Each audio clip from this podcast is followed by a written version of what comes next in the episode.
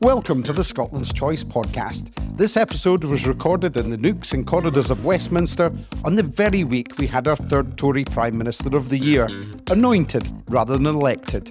We'll hear from MPs David Linden, Alison Thewliss, and Brendan O'Hara as we chew over this, the rush to scrap people's rights by dumping EU law, and the fallout from the shambolic handling of the UK's finances, underlining the fact that this is a cost of Westminster crisis.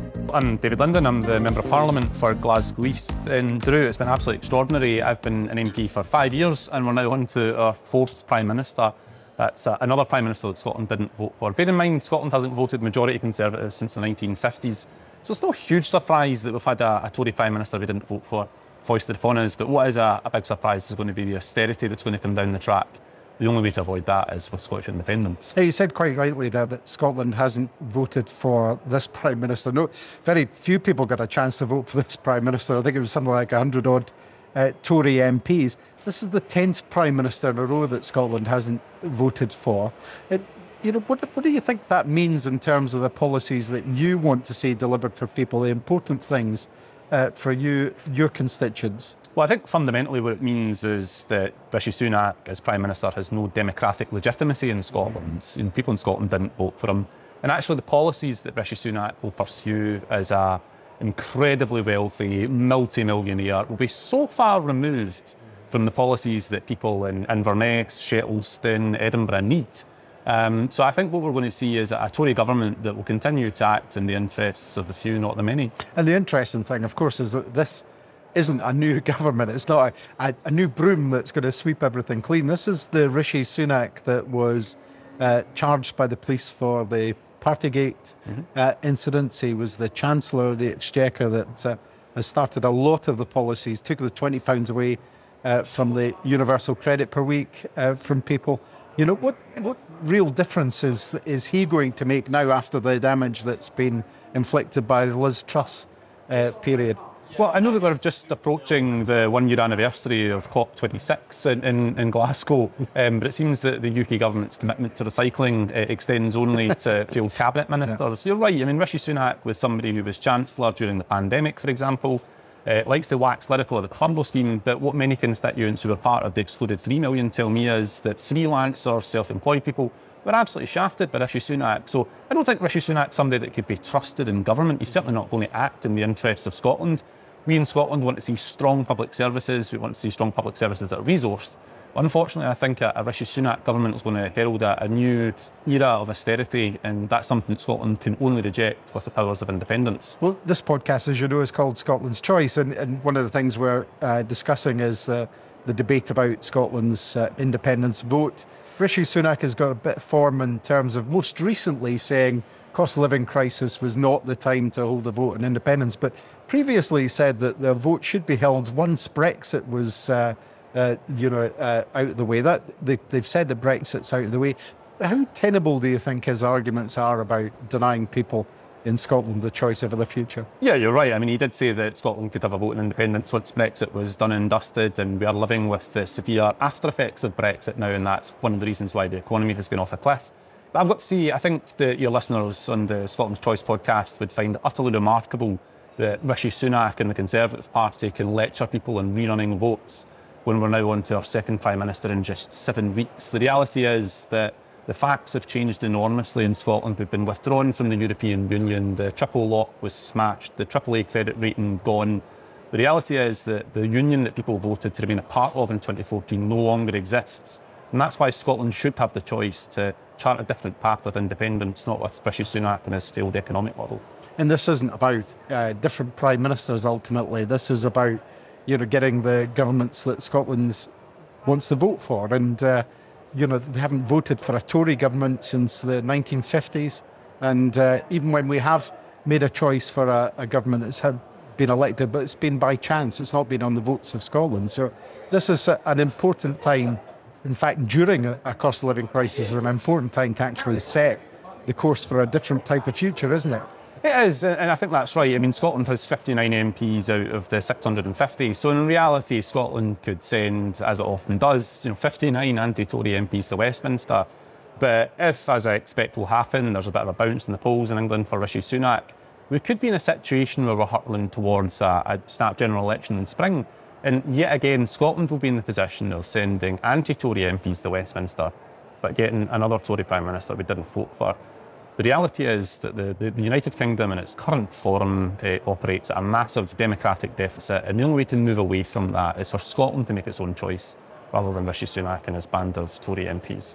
And voting for independence means that we don't have to have Tory governments, Westminster Tory governments, ever again. Yeah, I mean, the beautiful thing about independence is that you actually get the government you vote for. Yeah. You know, you and I happen to have this very normal belief that people who live and work here in Scotland should have the opportunity to make decisions about Scotland. Not Tory Prime Ministers from multi-million pound backgrounds who wouldn't understand anything in Inverness or Glasgow. I'm Alison Thewliss, uh, Treasury spokesperson for the SNP and, uh, more importantly, MP for Glasgow Central. And I've had the chance to see Rishi Sunak at close quarters. Um, I shadowed him while he was uh, Chancellor. And what I observed is just how disconnected he is from real life, the ordinary experiences of, of, of your constituents and mine, of ordinary folk out there. He neither knew about uh, prepayment meters when I asked him, nor did he go and find out about them either, because he came, I asked him about prepayment meters and the impact that that was having uh, on people's uh, energy costs and their difficulty in, in keeping the, heating on. Asked him that in the chamber. He then came to the Treasury Committee a few days later and still didn't know what a prepayment meter was. He started rambling on about direct debits and other things. And I thought, God, if you don't know something, find out about it for a start and try and understand the lives of people um, much, much less well off than you are. Because he is eye-wateringly wealthy. He has a swimming pool, reportedly. He has a very uh, opulent lifestyle. But for many people uh, across these islands, that is completely out of touch and completely unrecognisable to their daily lives. So he needs to work on a whole lot harder to understand that, because I think at the moment he is very, very far away from understanding that. We just heard from David Linden about the fact that you know he's been elected with no mandate for the from the people of Scotland. This is what the tenth Tory Prime Minister that we haven't elected, um, and he was saying that uh, you know that this is just an undemocratic uh, situation. But it's worse than that, isn't it? I mean, we're talking about this isn't a new broom sweeps clean uh, situation. This is the Rishi Sunak who was the Chancellor. Uh, what what are your thoughts about how you know, things are going to be going forward? Well, it looks like um, he's sort of almost picking up where he left off as Chancellor, and that was with the highest tax burden that the UK's ever really seen uh, in, in modern memory, while also um, debt is absolutely soaring because of the understandable borrowing for the pandemic and for the, the energy crisis. But also compounding that as well, you've got uh, the scenario where you're going to have cuts to public services as well to try and balance More cuts. More cuts after you know 12 years of austerity Yeah, yeah. already. Mhm. We know the figures on that. We know the significant numbers of people who have been harmed. 20,000 people in Scotland uh, sent to their graves prematurely because of um, the impact of austerity. That's a shocking figure. It really is. And Glasgow Cent- Centre for Population Health have done an awful lot of work mm-hmm. on that to sort of unpick austerity and what that mm-hmm. actually practically means. We know that through a mm. lot of our constituency casework, but the figures are still incredibly And, and people stark. should people should know that that's a political choice made here at Westminster. Something again that just we wouldn't vote for in Scotland. We wouldn't vote for these kinds of things, would we? No, we wouldn't. And austerity never had any mandate in Scotland uh, at all. Um, and people are having to live with those choices. The Tories never have to live with the choices that they make. They, they live in very different circumstances. Many of their constituents live in very different circumstances uh, to ours. And I think that, that distance, that lack of understanding, that lack of um, empathy for what people are going through, and just saying, well, like, we have to balance the books. It's not as simple as that. People are really, really struggling out there. They're struggling uh, to, to get by on benefits, on uni- like universal credits, for example, where the £20 uplift um, actually helped to, to support people through the pandemic. And it was a recon, recognition that universal credit just wasn't it enough. wasn't enough to live on. No, Oh, no. It, it just wasn't Yeah, enough. yeah. And one of my local food banks, Glasgow South East Food Bank, uh, the manager there, Audrey, told me that that kept an awful lot of single people Mm-hmm. away from her door. She didn't see them during the pandemic because that was enough for them to get by. And she's now seeing those folk coming back and she's seeing families coming back Mm-hmm. and a whole lot more besides that. Because it's just not enough to get by on. When you think about the increases in prices of food, if you think of the increases in prices of energy, Well, food food inflation is massively higher than normal inflation. Yeah. Some basic foodstuffs are sixty, sometimes you know sixty percent, sometimes thirty percent. Uh, you know increases on last year, whereas you know we all know about the ten percent inflation rate, which Yeah. is bad enough. But yeah, food prices are just soaring away. So even the very basics, things like pasta, things like um, tea, th- bread, all very basics that we need to get by. Soaring, and that has an impact on the food banks as well. Yeah. They, they rely on donations from people, so they can't even get those in. so the food banks are being cleared out yeah. by choices made here. Yeah. It is, and it makes it more and more difficult Mm-hmm. for folk to get by. And the Chancellor did promise that he would uprate benefits Mm-hmm. uh, by inflation um, before he was uh, the Prime Minister.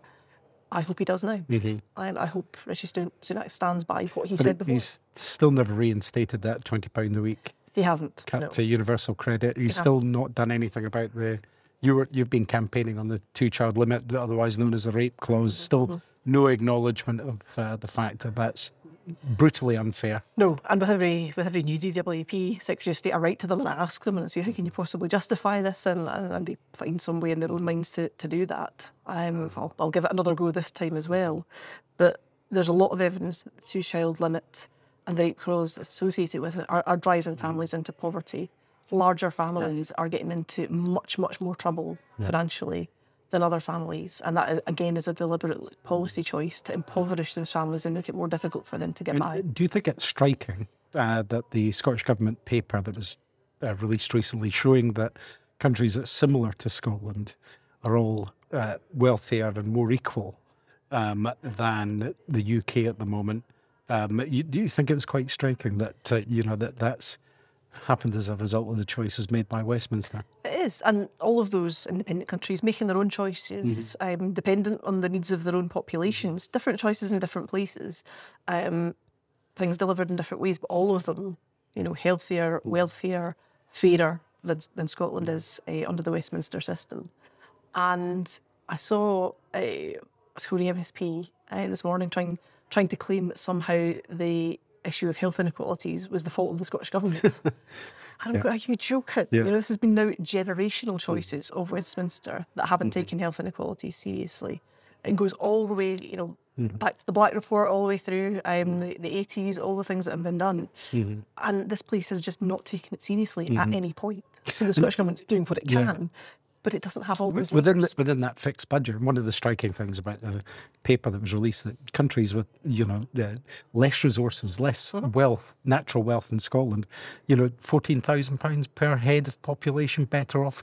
Even if you you muck about with the Irish figures, there's a bit of debate there. It still works out about eleven thousand pounds better off, you know, um, per person.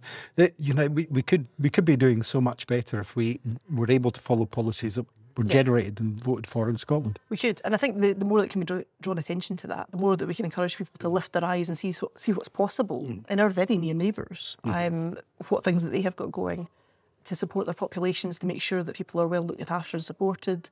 You know, you never hear stories of people freezing to death in the Nordic countries mm-hmm. in the winter because their populations are, are well looked after, well supported. Their homes are better insulated. Mm-hmm. There's more investment than there is here. Um, and it's it's something that Westminster has absolutely no desire to change. You know, they could do these things and they just aren't interested. Hi, I'm Brendan O'Hara, Member of Parliament for Argyll and Bute, and I lead for the SNP on All Matters Cabinet Office, which is a bit strange given that yesterday's retained EU law bill came from BEIS. But the reason it was at BEIS was because Jacob Rees-Mogg had been indulged by previous prime ministers. So when he was reshuffled out of the cabinet office, they allowed him to take what is a constitutional bill with him into a completely wrong department. And of course, he resigned two hours before he was due to present this bill. So now we have this pet project of Jacob Rees-Mogg in the wrong department at the wrong time. And I, I likened it to a, a, a puppy, a Christmas puppy, who nobody wanted except the person who'd pressed for it and who's now flounced out the front door, leaving this thing without an owner and without anybody really to care for it. Um, and so the EU ret- retained law bill has had a disastrous start. And I have called repeatedly for the government to withdraw it. It's utterly unnecessary. And it, it's a throwback to the days when, well, we hoped that the ERG and UKIP didn't quite run the government. That remains to be seen. But if the government it Seems were- like there's a lot of them moved back into a lot of them have moved back in, sadly. But when I, when, I, when I made the call, it looked as if there possibly could be a new direction taken. I doubt that's going to happen. But what this bill does, it plays to the zealots and the fanatical anti Europeans within the Conservative Party who want to rid every vestige of what was European law on UK law. So, so just to, to put that into context, and, and for listeners who might not know BEIS's business, energy, and industrial strategy, put that to put that into context, uh, what they're doing here is they've not only been taken out of Europe against their will, against the the votes of the Scottish people, um, but all the EU protections and uh, regulations that were there to make lives better over the decades that we've been members of the EU are now being stripped away, Yeah. uh, laid bare so that they um, they can get rid of regulations that protect people. Well, it's, it, yes, but it's worse than that because coupled to that, so these stripping aways of protections on the environment, on nature, workers' rights, uh, paternity leave, paternity pay, holiday pay, all of these things, you know, they, they are now we are in a deregulatory race to the bottom. But coupled to that, this is an attack on the devolution settlement. Mm. It is a full frontal assault on Scotland's Parliament mm-hmm. because what there is no clarity upon is when these laws are brought back to the UK, where sovereignty will lie in terms of you know, which mm. uh, Yeah. of which Parliament can decide. And the example I, I gave yesterday, which I did not get an answer to, was what happens when in an area which is wholly devolved. So Scotland says we want to stay in lockstep with the European Union and we want to ban chlorinated chicken. But the EU retained law gives the UK Parliament the power to say, actually, we will do a deal and we will get, you know, chlorinated chicken, hormone injected beef, you know, GM crops, pesticides being used, All all, those kinds of things, you animal welfare standards at the lowest and, levels. and Scotland says, no, we want to remain lockstep with Europe. Who gets to decide? Hmm. What power does the Scottish Parliament and the Scottish Government have hmm. to stop lorry loads of chlorine washed poultry flooding over the border? Hmm. Because as far as I can see, none. Because the government, the UK government, are saying that they will not interfere in areas of devolved competency, but they refuse to be drawn down into what they consider areas of devolved mm-hmm. competency. And when you take it in conjunction with the Internal Markets Act, then they have all the levers. Mm-hmm. And people had better wake up to the fact our parliament is under attack.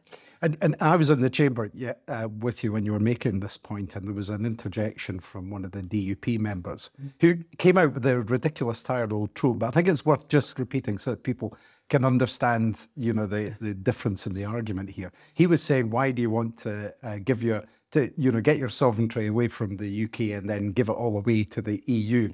And I, I think he was uh, he, he was very clearly pointed in the right direction about the big differences here. Well, absolutely, and of course, I, I, I did enjoy pointing out uh, to to that particular member from the DUP that, like Scotland, Northern Ireland voted to remain within the European Union, and he is a Northern Ireland minister or Northern Ireland MP who is demanding that I follow blindly the lead of the, the UK government. But he should maybe look to his own back door because Exactly his own people Yeah. decided they wanted to say, But- but and they- they're reaping the benefits. But the, the differences are, I mean, very clearly, the EU would never seek to impose on a, an unequal member of the, the uh, European Union. Of course they uh, wouldn't. Rules and regulations. They just wouldn't stand. And, and I think as well, Unlike what's happening in the UK imposing these things on Scotland. and it is about sovereignty. Mm, It's about, you know, what an independent Scotland chooses to do with its sovereignty, to pool and share Yeah. where appropriate and when it when it chooses so to do, is a completely different scenario from the one we're in now, where we have been taken out of the European Union against our will. Our parliament, our democratically elected parliament, is under serious threat from this place and a, and a, a power grab, an unprecedented power grab in the history of mm-hmm. Um, devolution. And so uh, uh, things are all coming to a head. Um, and the, the UK government have played a very clever game in making this an incremental attack. But now, Drip, drip, but now it's flooding out. Yeah. exactly. Yeah. So they have they've, drip- drip- they've got what they needed to get in place through the Internal Markets Act, and now with this retained EU law bill, if this gets passed, then we are we are in a fight for our Scottish Parliament. This is the ne- next stage of Brexit, where it Absolutely. just becomes even Absolutely. more punishing. Of course, you know what we've we've got a situation now where you know the only op- option for people who want to get back into the European Union is to vote for the SNP. We, we, we've got the Labour Party now. Um, you know, again, Keir Starmer underlining the fact that there is no return uh, under a Labour government. We know there's no return possible under a Tory government. Westminster is locked to this path. Yeah. Yeah, it, it is. It is absolutely crazy that you know that the Labour Party have just completely missed the zeitgeist here. You know, I, I would suggest very strongly to the Labour Party that there is a movement across the UK which says we've been sold a pup. We've been told a pack of lies.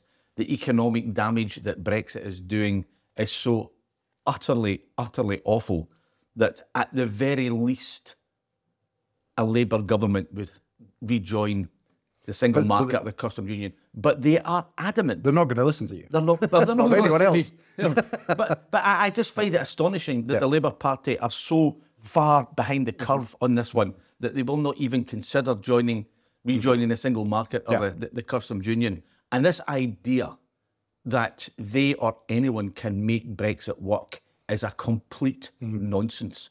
Brexit cannot work. Yeah. Brexit as a, a concept is so fundamentally flawed that it cannot be made to work. And the, the, Labour Party are running scared of reality. But I, I want to move on in, in a second, but I mean, they're locked into an ideology of the Tory party. I mean, this is just, the, you know, every sensible uh, commentator, all the uh, economic, uh, you know, uh, agencies that are out there that have any, uh, you know, credibility are saying that Brexit has cost the UK. I mean, the figures that they are to show it. We've seen But, uh, but- inflation is higher as a result. All these things are happening, and yet they're locked into that ideology. It's bizarre, isn't it? and they're locked into it because the electoral arithmetic in the north of England seats that they believe they have to get back, they believe that if they, you know, they, they somehow have convinced themselves that the people of the, the north of England are so absolutely thrilled to Brexit and this hard, hard Brexit that we have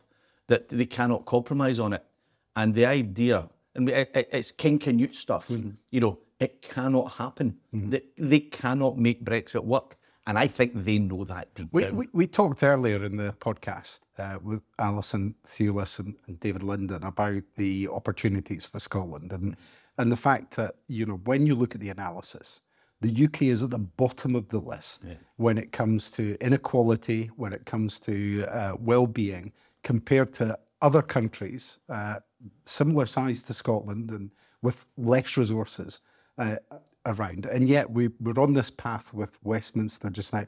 What would you say to people uh, considering their future at the moment in either this Brexit ideolo- ideological locked uh, Westminster or to the opportunity for an independent Scotland rejoining the EU? Yeah. I mean, I, I think it is it's crystal clear now that if if there is someone out there who believes that Brexit is beneficial and that the sunny uplands are just around the corner, then fine. Don't vote for the SNP.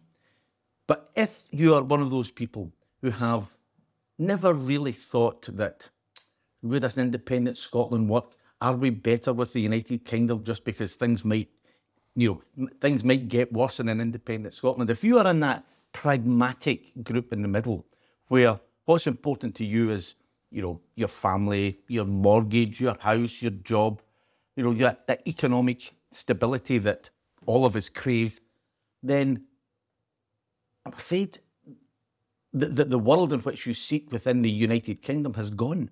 It doesn't exist anymore. The United Kingdom, economically and politically, is a sinking ship.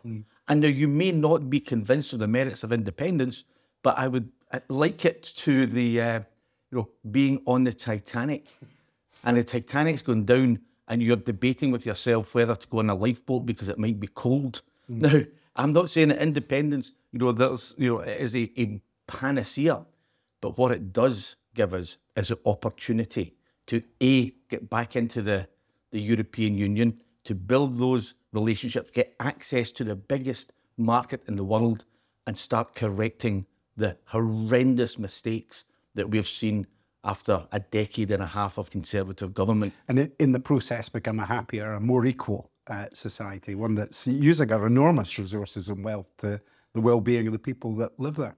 Well, I mean, absolutely. And I think that it's a really important aspect to look at is about happiness and well-being. It's not all about economic growth. It's not all about the accrual of personal wealth. It's about making a country a happy country and it's about making a country a good place to, to live. And hugely importantly, it's about making a country an attractive prospect for others to come and want to live and share and build and invest and be happy with you. So I think there's a huge, bright future economically, socially, politically, well being wise for an independent Scotland. But it can only come with independence. It's not going to come with the United Kingdom. My thanks to Brendan O'Hara, to Alison Thewliss and David Linden for taking part in this Scotland's Choice podcast. You can get more podcasts from Scotland's Choice at scotlandschoice.scot or wherever you download your podcast. Thanks again for listening and keep tuned for new episodes.